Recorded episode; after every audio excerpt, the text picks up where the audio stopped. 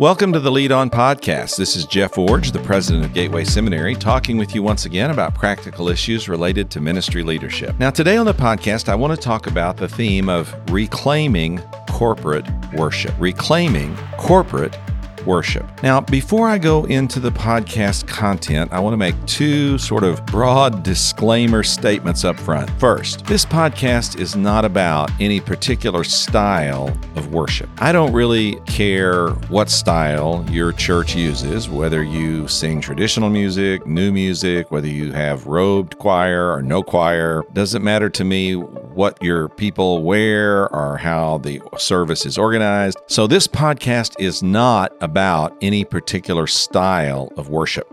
I have worshiped literally around the world uh, in India and in Europe and in uh, South America and Central America and worship styles across all those places and even across the United States are all very different. So, this is not a podcast about worship styles. Let's get past that. Second, I, have really thought a lot about the tone or the attitude that I want to communicate in this podcast because I don't want to sound like the old man yelling, Get off my yard to some kids who've wandered uh, too closely to his petunias or something weird like that. I don't want to sound uh, cranky about this issue, but quite honestly, I, I do feel very strongly about it, and I do think it's something that we're missing pretty significantly right now in a lot of church contexts. So I want to try to say something that's uh, important and gives a perspective without sounding too negative about it. So those are my two disclaimers. First, this is not about a particular style of worship, and second, I'm trying not to be negative about uh, any particular uh, uh, way that things are being done, but simply trying to call us to see a big blind spot right now that I think we need to address. So, today on the podcast, reclaiming corporate worship.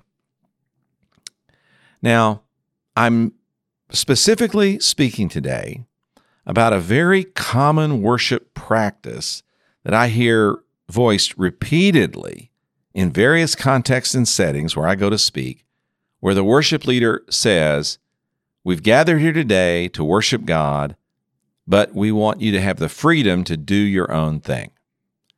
And frequently they'll then say things like, Stand if you want to stand, sit if you want to sit, sing if you want to sing. Uh, whatever you feel comfortable doing, that's what we want you to do in these moments. And I'm reacting very strongly against that. I think that is actually the complete opposite of what needs to happen when we gather for a, let me emphasize it, corporate worship experience. Now, I think the people who are saying this to me are well meaning. Uh, they're, they're not trying to do something uh, nefarious or are ineffective.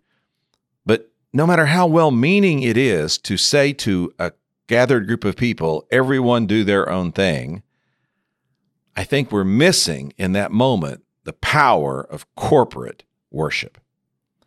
Now, there are at least four myths that I think motivate this perspective, which I will call the do your own thing perspective. The first myth is that worship leaders are responsible to set an example in worship and everyone else will follow. Now, that sounds so spiritual, but it's just plainly so wrong. A worship leader has a far greater responsibility than just setting an example and hoping others will follow. Now, I'm going to talk in a little bit a little bit more detail later in the podcast about what I mean by worship leadership. But for now, let's just understand that this is a myth informing this do your own thing perspective. And that myth is that worship leaders, their role is to just set an example and everyone else will follow. The second myth motivating this perspective is that worship attenders know how to worship. Most worship leaders vastly overestimate the capacity of worship attenders to know how to worship. They simply don't. They really don't know what to do. That's why they've come to a corporate worship experience so they can be guided in knowing how to worship and in what worship really means. Now, here's another myth Another myth is that worship attenders have spent their entire week preparing for worship. I know this will be a surprise to some of you, but most people who come to worship in a corporate worship context have spent almost no time in the previous seven days thinking about what they're going to do when they gather for worship. They have not spent their week preparing for worship. Now, worship leaders have. They've spent time reading the Bible and praying and looking for songs and structuring sermons and or uh, excuse me, structuring uh, services and and practicing and rehearsing and preparing. And they mistakenly believe this myth that all of their attenders have spent their week preparing to worship in some ways like they have. is simply not the truth. Worship attenders have spent their week managing spreadsheets, organizing classrooms, digging ditches, driving trucks, uh, wiping noses and changing diapers, and doing all the other things that make life happen, not thinking about what it means to worship or how to worship. But the fourth myth, and perhaps the one that really is the underscores this perspective do your own thing and worship the most. The fourth myth is that attenders want an individual experience instead of a group experience. Attenders want an individual experience instead of a group experience. And that's simply not true. The reason they got up and came together on a Sunday is because they wanted to have something they could share with other people, not an individual experience. Sometimes when a worship leader says to me, "We want you to do your own thing," I think, well, what I really want to do is go home and watch the NFL on uh, uh, the NFL football game on TV. What I really want to do is go to the lake and uh, and and enjoy a, a, a, nice day fishing. Or what I what I really want to do is uh, get out of this uh, suit that I'm wearing and go someplace and enjoy myself with my family. I, I, I, I don't want to do what I want to do. I, I came together as a group because I want to do something different that I couldn't do on my own. So, the myths motivating this do your own thing perspective are that worship leaders are only supposed to set an example and everyone else will follow, that attenders actually know how to worship, attenders have spent their week preparing to worship, and attenders want an individual experience instead of a group experience. Now, before I talk about uh, some positive things that we can do to reclaim the corporate nature of worship, let me speak to those of you who, for a moment, who have the responsibility for leading corporate worship.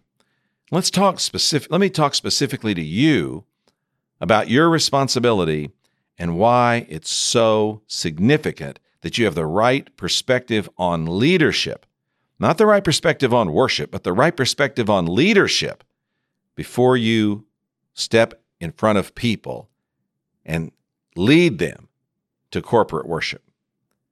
Now, this next sentence is going to be one of those that sounds like that old man saying, Get off my yard, but I'm going to say it anyway. Are you ready?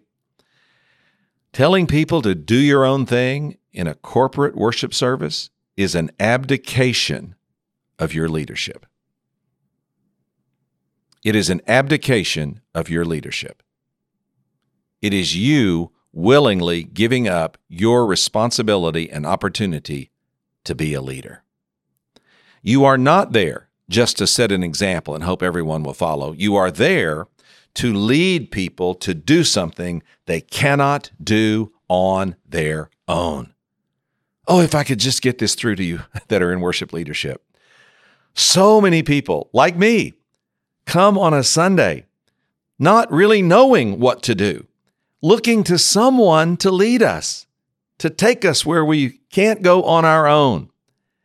I'm looking for a leader a leader who will help me to do something I cannot do on my own. And let me just underscore that we would not tolerate this do your own thing approach in any other area of church ministry. Can you imagine the pastor stepping up to preach and saying, Well, I'm going to preach from 1 Corinthians this morning, but you do your own thing. If you'd rather read Romans or read Genesis or uh, if you'd rather form a small group sitting where you're uh, around where you are right now and maybe talk through one of the Psalms, you just go ahead. Everybody do their own thing. I'm just going to stand up here and talk about 1 Corinthians 13 and uh, just model what I mean by Bible study and approaching the text and learning how to apply it. I'm just going to model that for you. You all do your own thing. We would never tolerate that. What about in your worship or in your Bible study program? Do you ever go to your Bible study teachers and say, hey, all of you just do your own thing? Uh, find your own curriculum, study it and develop it your own way, teach it whenever you want to, organize your class however you choose, uh, meet here at the building or in your home or in a college. We don't really care. Just do your own thing. We would never do that. Same thing in youth ministry, children's ministry, in every kind of ministry area of the church. Our focus and goal is to get people to come together and to do a common thing. And yet, in worship, we say the opposite. Go do your own thing. That's why I say that this approach is an abdication of leadership responsibility. Your responsibility as a worship leader is to gather the people and lead them to do something they cannot do on their own. Now, a number of years ago, I had a good friend who was a graduate of the Naval Academy. And he told me in a conversation one day the very first rule of leadership. He said, Jeff, the first rule of leadership is this when in command, command. That has stayed with me all these years. When in command, command. In other words, when you've been given the responsibility of leadership, take that responsibility and do something with it. If you have been entrusted with the responsibility of leading your church in worship, don't abdicate that responsibility by coming before people on a Sunday by Sunday basis and saying, do your own thing. Instead, come before people, call them together, and lead them to do something they cannot do on their own. They don't have the resources or the, uh, the ability or the insight to do on their own. Lead them to do what they cannot do by themselves. When in command, command. When placed in leadership, lead. Now, another aspect of leading corporate worship that will be hard for some of you to hear is that leading corporate worship requires you to focus on the attenders and not on yourself. Now, this idea that you're here as a worship leader and your job is just to model worship and everyone will just follow you along and you're going to stand up on the stage with your eyes closed and you're going to be in another world because you're just worshiping and you think there's some kind of special spiritual approach to that that just makes it so unique. And really, what it says to me is you're selfish. You've come to this worship service focused on yourself, when in reality, your responsibility is to come to this service focused on me, your follower, the attenders, the ones who so desperately are counting on you to take us somewhere that we can't go on our own, to do something we don't know how to do without your guidance. Now, a couple of stories to help you understand this. a few years ago, I was working with a young worship leader, a wonderful and remarkable young man. He had real gifts for music and for leadership, and I saw him as developing into a remarkable worship leader. And then one Sunday, uh, he came to church and seemed a little distracted. And so I asked him, uh, What's happening with you this morning? And he said, Well, it, you know, it's been a really rough week. I had this thing go on in my personal life, and I had this thing go on with my car, and my wife's been sick, and our, our children have had these demands. And you know, I, I am here today, but uh, you know, my mind is somewhere else, and there's just so many things going on, and and it's just it's just really been a challenge. And I kind of startled him, and I meant to, because when he finished telling me this story, I said, "I don't care." He said, "Excuse me." I said, "I don't care." And neither does anybody else who's coming to church this morning.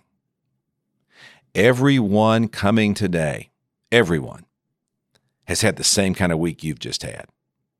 But they're coming today believing that you are going to lead them to shift their focus off of what they've been living through and onto the holiness and the love of God. You're going to shift their focus to the grandeur and the opportunity of worshiping God You are going to take them where they are and lead them where they want to go, but they don't know how to get there. I don't care. Your responsibility today is to lead. It's to lead. And leadership is about setting aside your own agendas, your own struggles, your own difficulties, and doing what's right in the moment to take the people you're responsible for where they need to go under your direction. I watched that young man that morning grow up spiritually. By a leap and a bound, he went forward because he realized I, wasn't being cruel or mean or unkind when I said, I don't care. I was simply trying to get his full and undivided attention and help him understand that he was a leader. And as a leader, he had to get his focus off himself and get his focus on the on his followers and sacrifice his own situation for the good of the others. And as a leader, he had to take that responsibility and do what was required in the moment. Now, I'll apply this also to the preaching moment. You know, I've taught preaching here at Gateway off and on over the years. And uh, one of the myths in the preaching class that I confront is this myth. Uh, pastors say, well, you know, when I'm preaching, I'm mainly just preaching to myself and, and I'm preaching what I need to hear and I'm preaching what I need to do. Well, that's just ridiculous. I can't, I can't imagine anybody would even say that. Most of what I preach, I, I, I don't, well, I'll, I'll say this way. Most of what I preach, I, I need to hear as a reminder. But I've been a Christian for 50 years.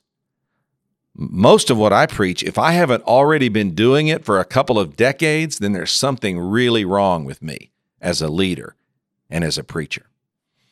For example, if I were preaching today in a church on stewardship, I would preach on the tithe. I don't need to hear a message on the tithe. I haven't given a tithe in over I haven't given a tithe of my income in more than 40 years. Who would give that little? But I still preach it because I know most people need to hear it. Because when I'm thinking about a sermon, I don't think about a sermon in terms of what I need to hear. I think about a sermon in terms of what do the people need to hear? And I'm going to preach not messages that I need to apply, but messages I know people need to apply. Now, that doesn't mean that I still don't need to hear preaching, and that I don't still need tune ups from time to time, and that I don't need to be paying attention to the, uh, my words coming out of my mouth and making sure that my life lines up, that my walk and my talk are somewhat in line before I preach something. I get all that. But preachers should not preach what they need to hear or what they need to live. Preachers have to always ask themselves the question what do my hearers need? What do these attenders who are coming to my church need? What are the people that are going to listen to this message really need to receive from the Word of God? And that's what I'm going to preach. Same thing with worship leadership. When I shift my focus from my own needs to the needs of my hear- my followers, the needs of my hearers, the needs of these attenders, then I have moved away from focus on myself to my responsibility focusing on my responsibility of leadership which is to make sure that what I'm doing serves the needs of others. So, if you're listening to this podcast today and you have the responsibility for leading corporate worship, remember, telling people to do their own thing is an abdication of leadership responsibility. You're the leader. So, when in command, command. When tasked with leadership, lead. And focus on your followers, the attenders, in the sense of preaching, the hearers. Don't ask the question, What do I need to do today? What would make me feel good today? What will I participate in doing in worship today? Instead, plan and lead the entire experience focused on the needs of your hearers or, or of your attenders.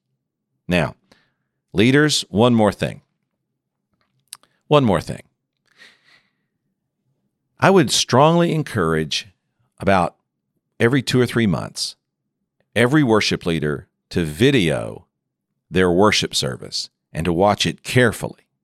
But wait a minute, you're already thinking, oh, we do that every week. We, we're already recording our service every week. No, you're not. No, you're not. You're recording what happens on the platform every week. When I was a pastor, every three or four months, we recorded a worship service in our church. We put a camera on the platform facing the audience, and we recorded the entire service and we would watch it to see what was happening with the people during worship and during preaching. You see, we know what's happening on the platform because all those people are totally into worship leadership, totally into it. We know what they're doing. What we were shocked to find when we first started videoing our attenders and our participants was how many of them didn't participate at all. They stood there during the singing, but they didn't sing. They looked around during the prayers, but they didn't pray. And we started asking ourselves some hard questions about how effective our leadership was, how effective our platform presence was, when so many of the people were participating in such a haphazard way. And we started changing our leadership, not based on what we thought was effective, but instead changing our leadership so that the people were really participating in a different kind of way. And then we knew we were providing effective worship leadership. Now, having said these things about leadership, let me now focus the remaining time on the podcast on reclaiming the corporate nature of worship. As leaders, first of all, to regain reclaim the corporate nature of worship, I want you to plan experiences for all attenders. Plan experiences for all attenders. Now, what I what I mean by this is you're thinking about the broad spectrum of who's attending your worship services while you're doing the planning. I don't mean that every element of the service has to be structured for every single person, but instead, I mean you're thinking about all the people who are coming as you're thinking about planning the service together. And sometimes it helps to have a person identified that you're planning to meet their needs. We had one of these back in the day when I was a pastor. His name was Sonny Nelson. Sonny was at the time he was in our church uh, in his late 50s, maybe even early 60s. Uh, he was a businessman, owned a small company. Uh, he drove a uh, excavator every day. He built uh, houses and he dug foundations for houses. That's what he did. At one point, he'd had a lot of people working for him, but over the years, he'd scaled it back. And he said, Jeff, I just got to the point where I just enjoy working by myself and I can make about the same amount of money when it's all said and done. So every day, Sonny Nelson went to work and uh, dug uh, foundations for housing subdivisions. His wife, wonderful person, she was a real estate person. Uh, they were longtime uh, Christians, very sp- strongly supportive of our church and of God's work, and just so such great, great people. And so when we would have our worship planning meetings, I would always ask this question Will Sonny Nelson sing that song? Will Sonny Nelson participate in this aspect of worship that you're planning? And quite frankly, a lot of times the worship leaders would have to say, well, probably not. And we'd have to say, well, then why are we doing that? I mean, here's a man that's a passionate Christian, loves the Lord, works hard all week, comes to church on Sunday, expects to participate in the service, wants to participate in the service, and now we're planning something that we know he won't sing or he won't say, or we're asking him to hold hands when we know he won't do that. Get a person in your mind like that when you're planning for worship. And plan that all your attenders can participate. And if you have large numbers of them like that who simply are not participating, ask yourself the hard question why. And then make the adjustments. Second thing that you can do to reclaim the corporate nature of worship is plan to all do the same thing together. People love this. Now you say, oh, no, they don't. People like to do their own thing. No, they don't. Listen, have you been to a sporting event lately? Man, I, I have been already this year to a couple of college football games. When I show up at those stadiums, 60, 70, 100,000 people will all be wearing the school colors. They all know the school songs. They all appreciate the school traditions. They all know the team chants. They all know the traditional moments when everyone does a certain thing in the stadium. Why? Because people love to all do the same thing together. They love the community, the camaraderie, the commonality, the coming together. They love doing things together. And it's not just sporting events that where this is popular? Listen, you, you go into all kinds of organizations, whether it's social clubs, service clubs, whether it's uh, companies, or whether it's uh, other kinds of organizations, and you will find people all wearing the same shirts, all modeling the same logos, all participating in the same traditions. Why? Because people love doing the same thing together. That's why it's important in corporate worship to plan things that everyone can all do together so that we can sing together and pray together and stand together and sit together and kneel together and so that we can do things together and build our own traditions in every church there ought to be some kinds of ways that are the ways we simply do things because you're building that togetherness by the traditions by the activities by the songs, by the prayers, by the programs, by the things you do together. So, reclaiming corporate worship, first of all, means that we plan experiences for all attenders. And second, we try to do this, we all try to do the same things together. Third, we reclaim corporate worship by planning to do new things and things we won't do on, on our own together. You know, as I said earlier in the podcast, when I'm told to go and do whatever I want to do, the last thing I think about is standing up and singing a song. That is the last thing I think about. I'm not a musician. I'm not a musically gifted person. I, I don't sing well, especially after two surgeries on my throat. And quite frankly, I have to be led and taught how to do that in order to do it effectively. There's other things that I don't normally do. I don't normally kneel down in front of other people. I don't normally stand and read uh, com- uh, scripture together or out loud together. I'll do all these things though. And when I do them, I enjoy them. And when I hear a hundred or a thousand or 5,000 people all doing it together around me, man, what an experience that is to do something together that I couldn't or wouldn't do on my own. You know, this is a part of worship leadership. It's it's helping people to do together what they would never do on their own. And you know, there are some people and even some cultures that are so self-conscious that they won't do certain things unless they can do them as part of a group. You know, for example, in the Korean community, they have something in almost every church called uh, early morning prayer.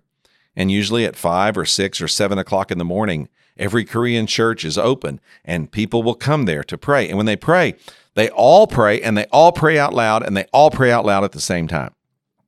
Now, the first time I heard that, it was very disconcerting. And then I asked some Korean friends, why do you prefer praying this way? And I'll never forget what one woman said to me. Oh, I could never pray by myself. Other people would hear it and I'd be so self-conscious. I don't even I don't even want to think about doing that. You say, oh, yeah, well, she was probably new to prayer, baby Christian. No, this woman had been a pastor's wife for more than 50 years when she told me this. She said, oh, no, I, I want to pray with other people while we're all praying together. That way, the focus isn't on me.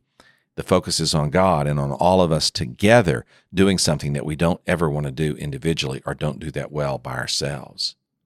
So, Reclaiming corporate worship means planning experiences for all attenders, thinking about all the range of people who are coming to worship.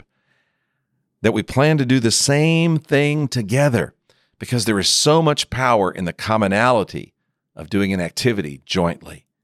And that we're going to do new things and things we wouldn't do on our own or things we'd be very uncomfortable doing by ourselves. But if 10 or 50 or 100 or 200 or 500 or 1,000 people are all doing it together, we feel so much more comfort in the moment. And finally, when we reclaim corporate worship, we celebrate the power of a shared experience. And people want these, and they'll pay a lot of money for them. My wife and I recently went to a secular concert of a very well known entertainer. Man, he was good and several thousand people came and paid a lot of money to all sing his songs and stand and cheer for his jokes and enjoy his stories and share the commonality of other people in the room who all like that same kind of music. We celebrate the power of shared experiences in our culture, and we do it all the time when we go to arenas and ball games and stadiums and other venues where large numbers of people come together to celebrate the power of a shared experience. Listen, corporate worship is a vital part of church ministry. Vital part. I'm challenging you today to do your part to reclaim the corporate aspect of corporate worship. We're coming together, and in the coming together, we have the capacity and the opportunity to experience something remarkable the presence and power of God in the context of community. If you're a worship leader, you have a responsibility. Gather up your followers, assemble those attenders, turn us into a worshiping group, and take us into God's presence together. As a worshiper, you have a responsibility to come together as well and to participate in this corporate act of worshiping God together. Let's reclaim corporate worship as we lead on.